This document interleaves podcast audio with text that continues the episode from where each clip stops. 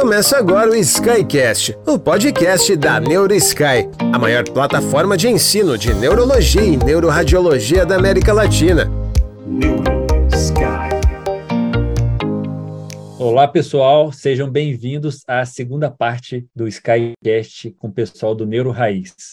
A primeira parte já falou sobre o que é a definição de neuro raiz, falamos de situações de neuro raiz e de neuro Nutella, e a gente estava conversando sobre os materiais essenciais para um exame neurológico e também ficou faltando a parte de material essencial para um bom exame neuroradiológico.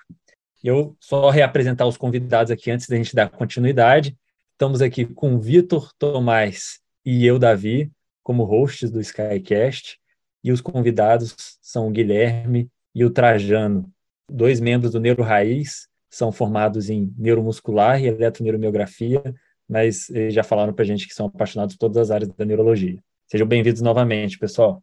Obrigado. Obrigado mais uma e, vez. E novamente é um prazer estar aqui com vocês. E aí, Tomás, a gente já tinha falado então da parte de, estava falando de material essencial. Tem alguma coisa assim que você pode falar para a gente? Falar, a gente precisa disso para fazer um bom exame neuroradiológico. Davi, essa é uma pergunta que é complexa para eu responder, porque nós, radiologistas, a gente não está de frente ao paciente, obviamente, nós não examinamos o paciente. Isso é um problema, talvez acho que o neuroradiologista raiz, antigamente, ele ficava de frente ao paciente, ele ia conversar com o paciente, muitas vezes nós temos dúvida sobre o exame que precisa ser realizado, a maneira direcionada, e nós vamos conversar com o paciente para entender a queixa clínica, saber se eu preciso fazer uma outra sequência não. Então, acho que o material para neuroradiologia bem feita é primeiro ter acesso aos dados clínicos e ter contato com vocês para entender o raciocínio e saber direcionar nosso exame e eventualmente ir lá conversar com o paciente, tirar nosso tipo de história, história radiológica para a gente conseguir fazer um exame melhor. Então acho que isso é legal. A neuroradiologia raiz ela começa aí, aprendendo também a conversar com o paciente e fazer os questionamentos adequados com ele quando é necessário. Isso eu acho que é extremamente importante. E, poxa, aí você falar para mim o que, que precisa para fazer uma neuroradiologia, eu acho que além de nós termos esses acesso a esses dados clínicos, eu acho que um exame de qualidade. Não estou falando aqui que eu preciso ter um aparelho de 3 Tesla para dar um diagnóstico, até porque isso não é a realidade do nosso país. E também não preciso ter um aparelho que seja o mais novo, com mais nova sequência. Eu acho que a mensagem que fica é: se você tiver um aparelho de ressonância, ah, vou entrar aqui na ressonância, que é um método diagnóstico, na imagem que dá diagnóstico na neurologia. Então, se tiver uma ressonância bem cuidada, o que é uma ressonância bem cuidada? O serviço onde ela está preza pela qualidade, vai fazer a manutenção adequada, as bobinas também estão em dia, não estão quebradas. O aparelho acertado que a gente fará na neuroradiologia não precisa ter a melhor bobina do mundo. Né? Bobina, para quem não sabe, é um suporte que nós colocamos em cima do paciente para gerar uma imagem de melhor qualidade. Aí tem bobinas que são extremamente caras e bobinas que são mais baratas. Eu não preciso da melhor bobina do mundo para fazer um diagnóstico. Eu preciso ter um, um aparelho que esteja rodando bem e eu saber direcionar a imagem que eu quero voltada para aquele caso, e aí acho que dá para dar o diagnóstico sim. Tá? Então, acho que o mais importante é isso. Eu não preciso ter as sequências mais novas do mundo, mais avançadas, métodos avançados. O que a gente precisa é ter um aparelho bem cuidado, que faça uma imagem de qualidade. Aí entra também o neuroradiologista. Neuroradiologista tem que saber avaliar e orientar a qualidade da imagem, tem que saber chegar lá com o colega, o biomédico, o tecnólogo, falar, olha, eu quero essa sequência assim, muda um pouco esse parâmetro, tal, tal. Então isso eu acho que é extremamente importante. O radiologista tem esse papel. E isso o radiologista Nutella hoje não faz isso. O Nutella hoje ele não sabe que ele tem que conversar com o paciente, que faz diferença ele conversar com o paciente, não sabe qual a diferença de uma sequência e outra, por que, que ela é diferente da outra e como faz para melhorar cada uma. Isso faz falta. Tá? Então esses são conceitos básicos para a gente trabalhar num arsenal bom de neuroradiologia. É até parecido assim também, eu não sei se você acha que é, né? Por exemplo, igual o Trajano falou na primeira parte, que a gente também nem sempre vai fazer o exame físico completo. A gente tenta ver a situação que a gente está lidando ali, às vezes faz direcionado um sistema, e eu acredito que na neurorádio também tenha isso, né? Com certeza, David. Um porque... às vezes um atomo simples basta, com uma angiotomo. Não, perfeito. Uma, algumas sequências da ressonância Até porque, só. se você imagina, você tem que pensar na qualidade de, do exame para o paciente, do bem-estar do paciente. Se eu for colocar 60 sequências para ele fazer, ele vai ficar uma hora e meia, duas horas no aparelho. Isso é ruim para o paciente. Então você tem que pensar nisso. Eu tenho que otimizar o meu exame para que ele fique o menor tempo possível dentro do aparelho, ele tenha uma qualidade de, boa durante aquele exame e que eu otimize aquele tempo. Eu vou utilizar aquele tempo para fazer a sequência que eu preciso para dar o diagnóstico. Então, isso, nós, neuroradiologistas, nós temos que raciocinar em cima também. A suspeita de uma demência, ah, que tipo de demência que é? Então, vou fazer essa sequência específica, vou precisar realmente injetar contraste? Não vou? Então, acho que tudo isso entra no raciocínio, na qualidade do exame. Não vou lançar mão do melhor aparelho de todas as sequências possíveis. Isso não é a neuroradiologia, isso é ser Nutella. É. Então, eu lembrei de uma coisa que um chefe meu da neurointervenção sempre fala, eu vou falar o nome dele, que é o Dr. Celso. Ele sempre fala assim: cara, você vai ter que entrar no exame e responder a pergunta que você está fazendo quando Perfeito. você vai Então, eu tenho que descobrir se tem um aneurisma, tem que excluir as causas de HSA no exame. Então, eu tenho que fazer o exame voltado para aquilo. Sensacional. Isso, acho que é dá para resumir para qualquer coisa, do exame físico ao exame radiológico, né? Você responder a pergunta que você está fazendo em cima daquele paciente. Assim, acho é. que para vocês ainda é extremamente importante, né? Porque você vai fazer um método invasivo no paciente, tem um risco, né? E você tem que responder aquela pergunta, né? Você tem que saber uhum. sair dali com, entre aspas, não é que tem, mas é muito interessante que saia dali com um diagnóstico, essa, é, essa resposta à pergunta que ele fala. Tudo, né? tudo que pode ser em relação à sua pergunta, né? Exato. E é, assim, é Davi, é importante, por exemplo, você tem uma suspeita clínica, chega com uma hipótese diagnóstica para fazer um exame de ressonância magnética. É, eu tenho que responder essa pergunta, ah, ele tem esse diagnóstico ou não? Se eu não fizer uma sequência para aquilo, eu não vou responder. Ele vai sair sem o diagnóstico. Ele vai entrar no exame, vai sair do exame sem o diagnóstico. Então, acho que a qualidade da neuroradiologia também influencia isso. Não adianta eu ter o melhor aparelho do mundo se eu não souber tirar o melhor dele. Sim, com certeza. É, a gente chega a um ponto que a gente vai se especializando bastante, a medicina vai se dicotomizando, e aí a gente vê assim, ah, fulano é da neurorádio, e eu sou da neurologia, ó, eu fiz o meu trabalho e agora é hora dele fazer o trabalho dele e vice-versa. A gente tem que entender que é um contínuo, entendeu? Então, tipo assim, ó, o exame físico, a gente começa na anamnese, passa pelo exame físico e termina no exame complementar. É um contínuo, assim. Então, se essas redes estão interligadas, é, esse contínuo acontece. Agora, se não, é cada um por si, entendeu? É isso aí, Trajano, é um fio né, que se forma. Vamos interligando esse fio uma, com uma especialidade com a outra. Se algum desses fios não for preso de maneira adequada no outro, não vai chegar no diagnóstico final. Então, assim, todos nós temos que trabalhar juntos. Né? E Trajano, você comentou a questão de formação, especialização, mas aí eu queria entrar em outro ponto que eu queria conversar com vocês, é sobre fontes de referência. O que, que eu, até mesmo você faria, assim, se você pudesse voltar no tempo, ou recomendaria para quem está começando na neuro, é, um livro, ou até fonte bibliográfica, qual paper, qual jornal é, vocês recomendariam que você costuma ler também? Você, Guilherme, todo mundo. É, eu e o Guilherme acho que a gente vai discordar em um determinado momento, mas acho que no começo a gente vai concordar, né, Guilherme? Assim, no, primeiro, mo...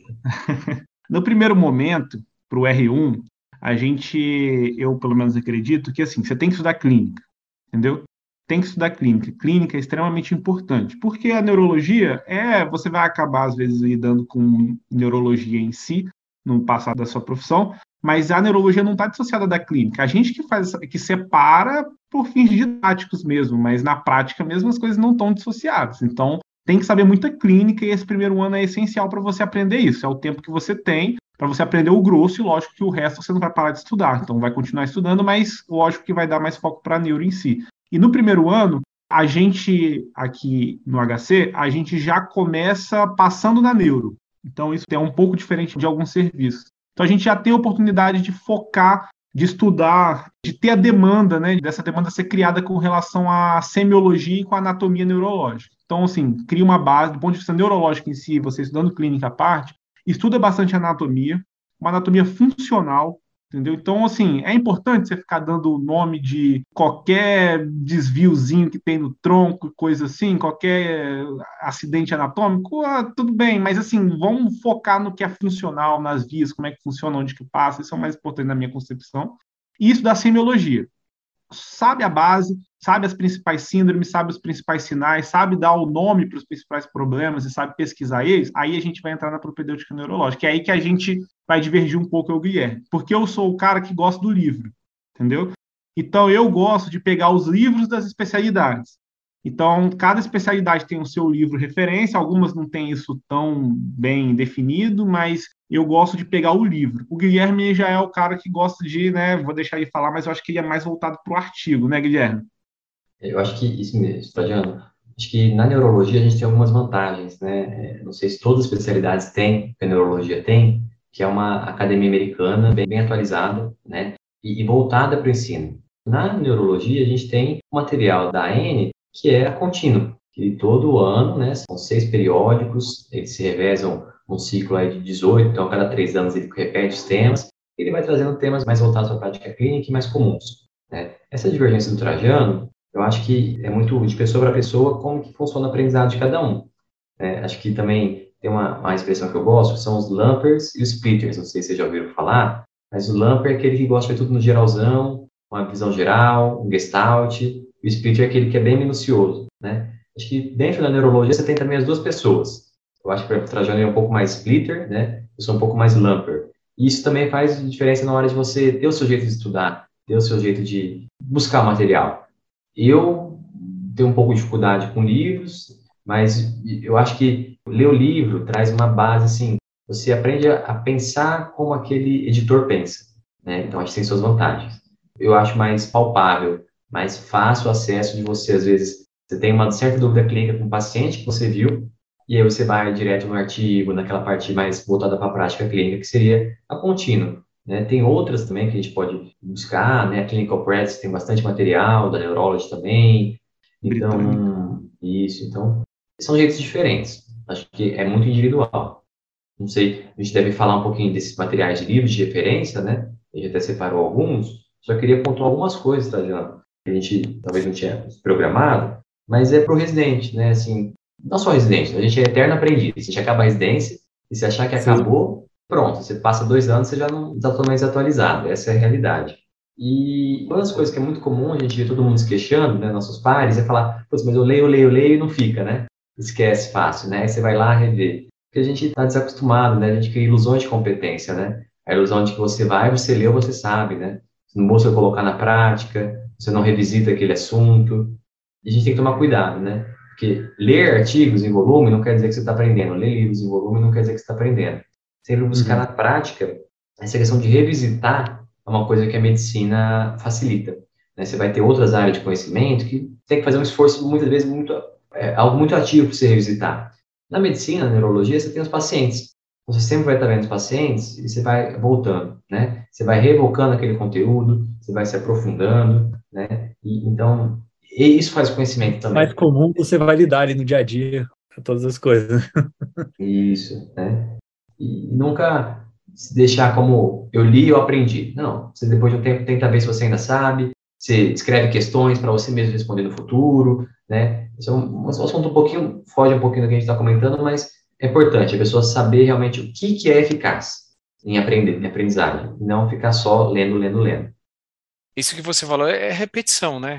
Eu acho que uma dica também boa para quem está nos ouvindo, está começando aí, é que quando você lê e está estudando, vá criando o seu arquivo e organizando né, o seu arquivo. Para o dia que você precisar consultar de novo, que nem o Guilherme falou, você saber onde está e já achar fácil. Né, porque essa releitura é muito boa né, para o cérebro aprender. Isso eu acho que é bem interessante. É, eu vou até comentar uma vivência que eu tive durante a residência que exemplifica né, um pouco essa questão aí da releitura. Eu me lembro a primeira vez, assim, uma das primeiras aulas assim que eu tive que dar uma vez era a questão de olhar conjugado, horizontal.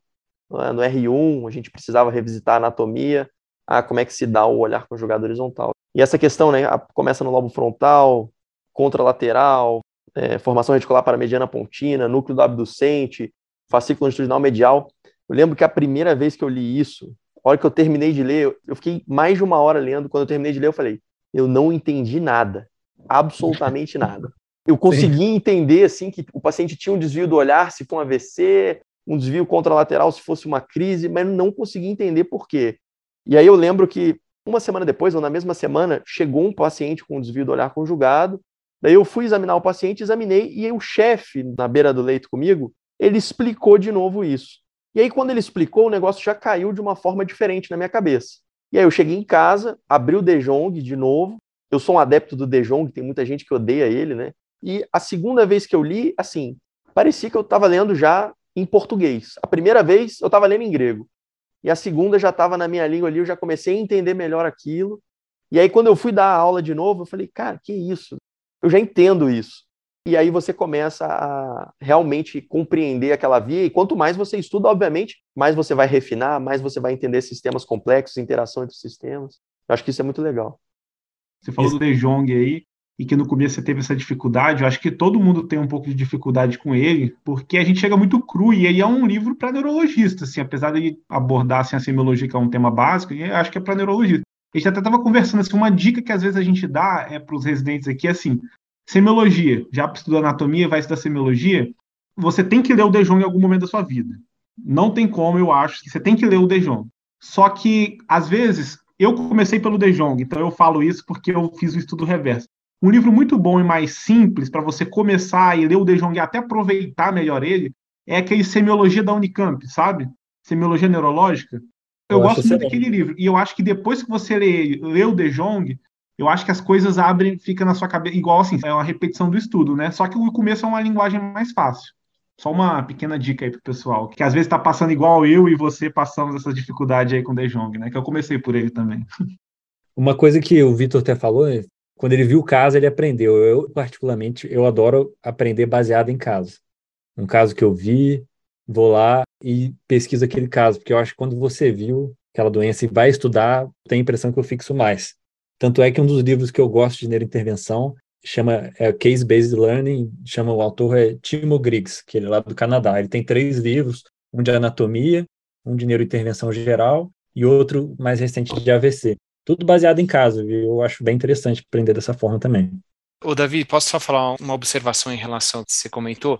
Assim, tá, é comprovado, né, cientificamente, que uma das melhores maneiras de você aprender é passando, né, vivenciando um caso. Ponto. Mas eu gosto de falar para os meus residentes, porque uma boa parte dos residentes, eles só estudam assim.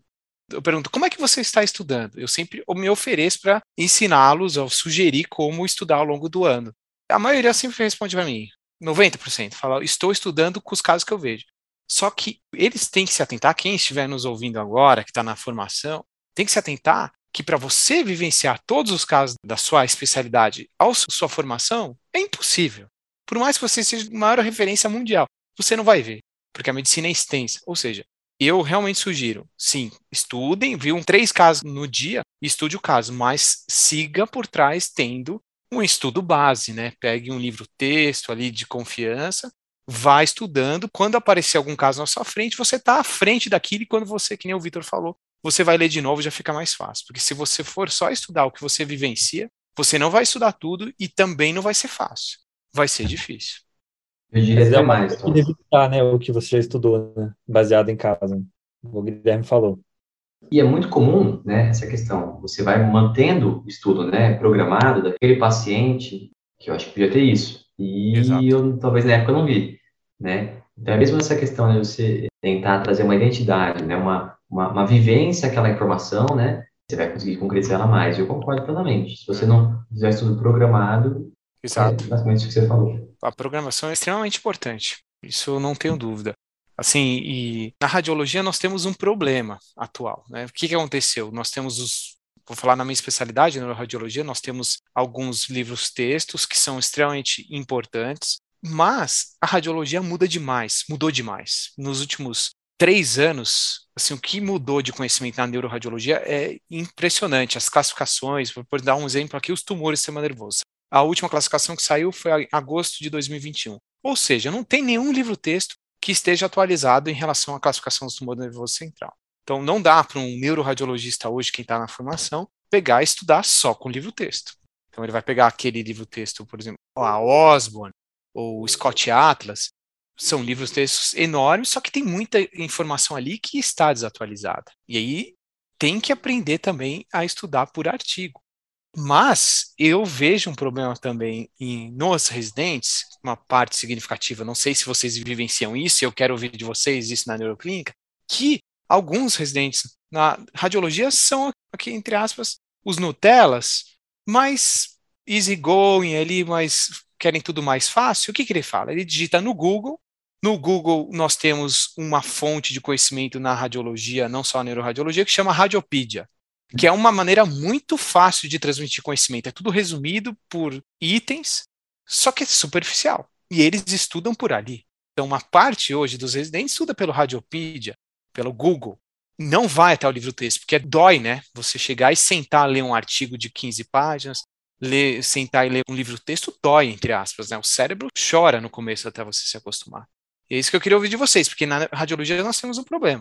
O Nutelinha, ele quer tudo mastigado e fácil. Então, para ele é muito mais fácil procurar ali no Radiopedia, que é uma boa fonte de conhecimento superficial, por exemplo, para não radiologistas ou não neuroradiologistas, mas o conhecimento fica ali só na crista da onda, né? É só um comentário, né, que é a questão de não é que é uma ferramenta inadequada, mas o que a gente tem que ter em mente é se a gente está se propondo a ser um especialista, né, então está se propondo a ser um, um neuroradiologista, propondo a ser um neurointervencionista, um neurologista, um neurologista vascular, um neuromuscular, você está assumindo uma responsabilidade de realmente se aprofundar naquela área, né? E se a gente está falando de se aprofundar, a gente está falando de imersão de conhecimento, né? É você estudar o livro, estudar o artigo, ver aquilo na prática clínica, revisitar. Não que essas ferramentas sejam ruins, né? Como o Tomás disse, Isso. as ferramentas são boas. Você, às vezes você está ali na correria do dia a dia, você quer laudar alguma coisa, você está com dúvida, você, você lembra que você já viu aquilo, você sabe mais ou menos a maneira estruturada de ver aquilo, mas você quer acessar aquele conhecimento rápido ali para rever o seu conhecimento. Mas se você está se propondo a ser um especialista, você precisa mergulhar aí no conhecimento. E eu gostaria de aproveitar esse momento que a gente está e questão que o Tomás falou de como é a neuroradiologia hoje, eu queria partir para a última pergunta, né, da nossa parte 2, que é perguntar aí para os nossos convidados o que, que vocês acham né, sobre a evolução da neurologia até hoje, qual que é a opinião de vocês sobre o futuro da neuro e se vocês acham que existe alguma área da neurologia que vai crescer muito nos próximos anos e que vocês estão vendo aí uma mudança mais exponencial, vamos dizer assim? Cara, assim, vai acabar crescendo de maneira geral, entendeu? E assim, das áreas que estão crescendo, uma que eu consigo perceber mais na prática é a neurogenética, sabe? Eu acho que daqui para frente vai ser praticamente impossível você ser neurologista e não saber um pouquinho de genética, assim, sabe? Você vai ter que correr atrás, porque hoje em dia, assim, os testes genéticos estão ficando mais baratos, ainda está caro, mas isso está mudando. Os testes estão ficando mais amplos, a gente está conseguindo estudar regiões que a gente não estudava antes. Então, antes, por exemplo, quando a gente pedia os exomas, a gente tinha as limitações com DNA mitocondrial, com as expansões, com coisas assim. E agora, por exemplo, até no último PNS que teve, já saiu até alguns programas de para caçar a expansão dentro do próprio exoma, entendeu? Então, tipo assim, isso é uma coisa que está mudando. O próprio genoma, a gente ainda está um pouco longe disso, mas se popularizando para a gente poder estudar essas regiões não codificantes, desses, dessas doenças que estão aparecendo por aí. E, obviamente, assim, isso está acontecendo, está evoluindo rápido, porque a terapia gênica está vindo a galope, assim, na nossa direção, entendeu? Então, a gente conseguir fazer esses diagnósticos, a gente ter acesso a esse tipo de terapia, eu acho que é o futuro, né?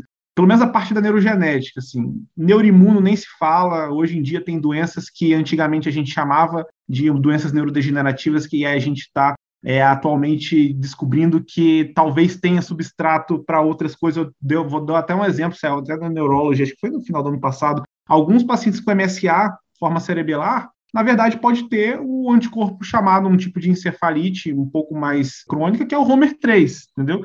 Então, tipo, você, às vezes, a gente chama de MSA, mas quantos por cento de fato são MSA? E esses ILOCA aí, essas ataxias aí de início tardio, quantos não são Canvas, que a gente agora está descobrindo melhor, quantos não são esse Homer 3, quantos não são a neurocondrina, que não tem uma coisa mais rápida, quanto, assim, a gente, agora que as coisas estão acontecendo, entendeu? Então, a gente, hoje, e quem está se formando, está no século, está no século não, está na década, eu acho, da mudança, da mudança, assim, de nome de doença, da mudança de classificação, eu acho que essas coisas vão acontecer daqui para frente na neurologia inteira. Eu dei esses exemplos da neuroimuno e da neurogenética porque é o que a gente vive mais, mas o Davi pode falar da vascular também, né? Que ele deve estar tá aí mais com essas terapias aí para abrir os vasos, né?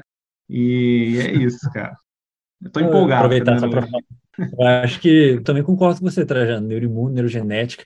Eu acho que neurogenética é um pouco mais médio e longo prazo do que neuroimune e neurovascular. No Brasil, né? No Brasil, é, concordo. Sim, eu acho que neuroimune e neurovascular mais a curto prazo que vão se desenvolver mais.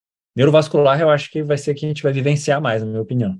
Né? Puxando sardinha para o meu lado, pô, ver desde que a gente formou já teve várias mudanças em relação à janela de trombectomia. Agora a gente já tem artigo, estudo comprovando que tem benefício de trombectomia em paciente com aspects baixo.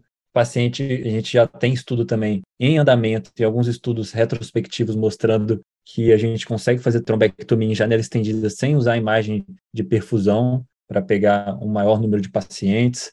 Agora, tem uma coisa muito interessante, que até saiu um trial chamado Choice Trial, que eles randomizaram pacientes para receber alteplase intraarterial no final do procedimento, uma dose mais baixa. 0,225 por quilo, miligramas por quilo de alteplase. A ideia disso é atuar na microcirculação, que é uma coisa que a gente não consegue ver na anjo. E os pacientes tiveram benefício que receberam, sem aumentar o sangramento. Não é uma coisa que é uma rotina ainda, mas você vê que provavelmente podem surgir medicações que a gente use para atuar, inclusive, na microcirculação do AVC e ter mais ainda esse benefício aumentado, que já é incrível da trombectomia e outras terapias de fase aguda do AVC. Né? Acho que era isso que eu tinha para falar. Não, com certeza. Neurovascular também é uma das que vai mudar bastante. Já sempre muda, né? Sim, com certeza. Não pode ficar seis meses sem estudar neurovascular, que você já está desatualizado. Eu sou bem entusiasta da neuro como geral, né? Acho que, assim, vem avançando muito, sempre vai, a gente vai ficar estimulado para continuar estudando. A, a, parte profissional, né? Acho que a gente ainda é uma bem professora, onde você tiver, você vai, acho que, ver coisas diferentes, se sentir realizado. Então, eu acho uma especialidade ainda que tem tudo e qualquer área eu acho que tem a crescer. Né? Eu acho difícil falar uma que vai crescer. Né? Por motivos diferentes, né? Cada uma na sua maneira, né? O Trajano comentou aí da parte de cognição, diagnóstico, tratamento, cada vez mais tentando. Mas eu acho que todas. Acho que não dá para. Eu tenho dificuldade se eu quiser elencar uma. A gente pode ficar horas aqui falando, né? Vou marcar Mas... só um podcast só disso. Só da é. Neuro no futuro. Mas então é isso, pessoal. Nossa, eu achei que foi muito boa a nossa conversa. acho que foi muito interessante. O pessoal que vai ouvir vai gostar demais. Eu gostei. Tenho certeza que vocês gostaram também. Com certeza, uma pena que acabou. Valeu demais. Deixe o contato de vocês, então, por favor, das redes sociais, Guilherme Trajano. É, o nosso é o neuro.raiz, né? Pode seguir lá, que a gente está sempre aparecendo. Acho que o Guilherme tem um perfil dele também, né, Guilherme? É, drguilherme.neuro. Ótimo. Exato. Só seguir a gente lá, que a gente tá sempre soltando aí alguma coisinha diferente, às vezes uma, um artigo. Não, muito bom. lá acompanhando. É muito bom. O conteúdo de vocês é sensacional. É um dos que eu mais gosto de neuroclínica hoje, disparado, é vocês. Obrigado. Já está o convite aberto aí para vocês voltarem no nosso Skycast aí para falar do tema que vocês quiserem. O dia que vocês quiserem. Só você falar, ó, dia tal, hora tal. Com certeza, tamo aí. É isso aí. Obrigado Fechou? aí, pessoal. Então, muito obrigado, tá gente. Obrigado, Obrigado, pessoal. Foi Falou, um prazer pessoal. aí ter vocês aqui hoje. Aí. Até a próxima. Se você tem interesse pelas áreas de neurologia, neuroradiologia e neurociências, se você quer construir um diferencial na sua carreira, nós da NeuroSky vamos te ajudar. Siga-nos nas redes sociais para conteúdos exclusivos com os profissionais mais renomados da área e tenha acesso à maior plataforma de ensino de neurologia e neuroradiologia. Arroba neurosky.med neurosky.med.br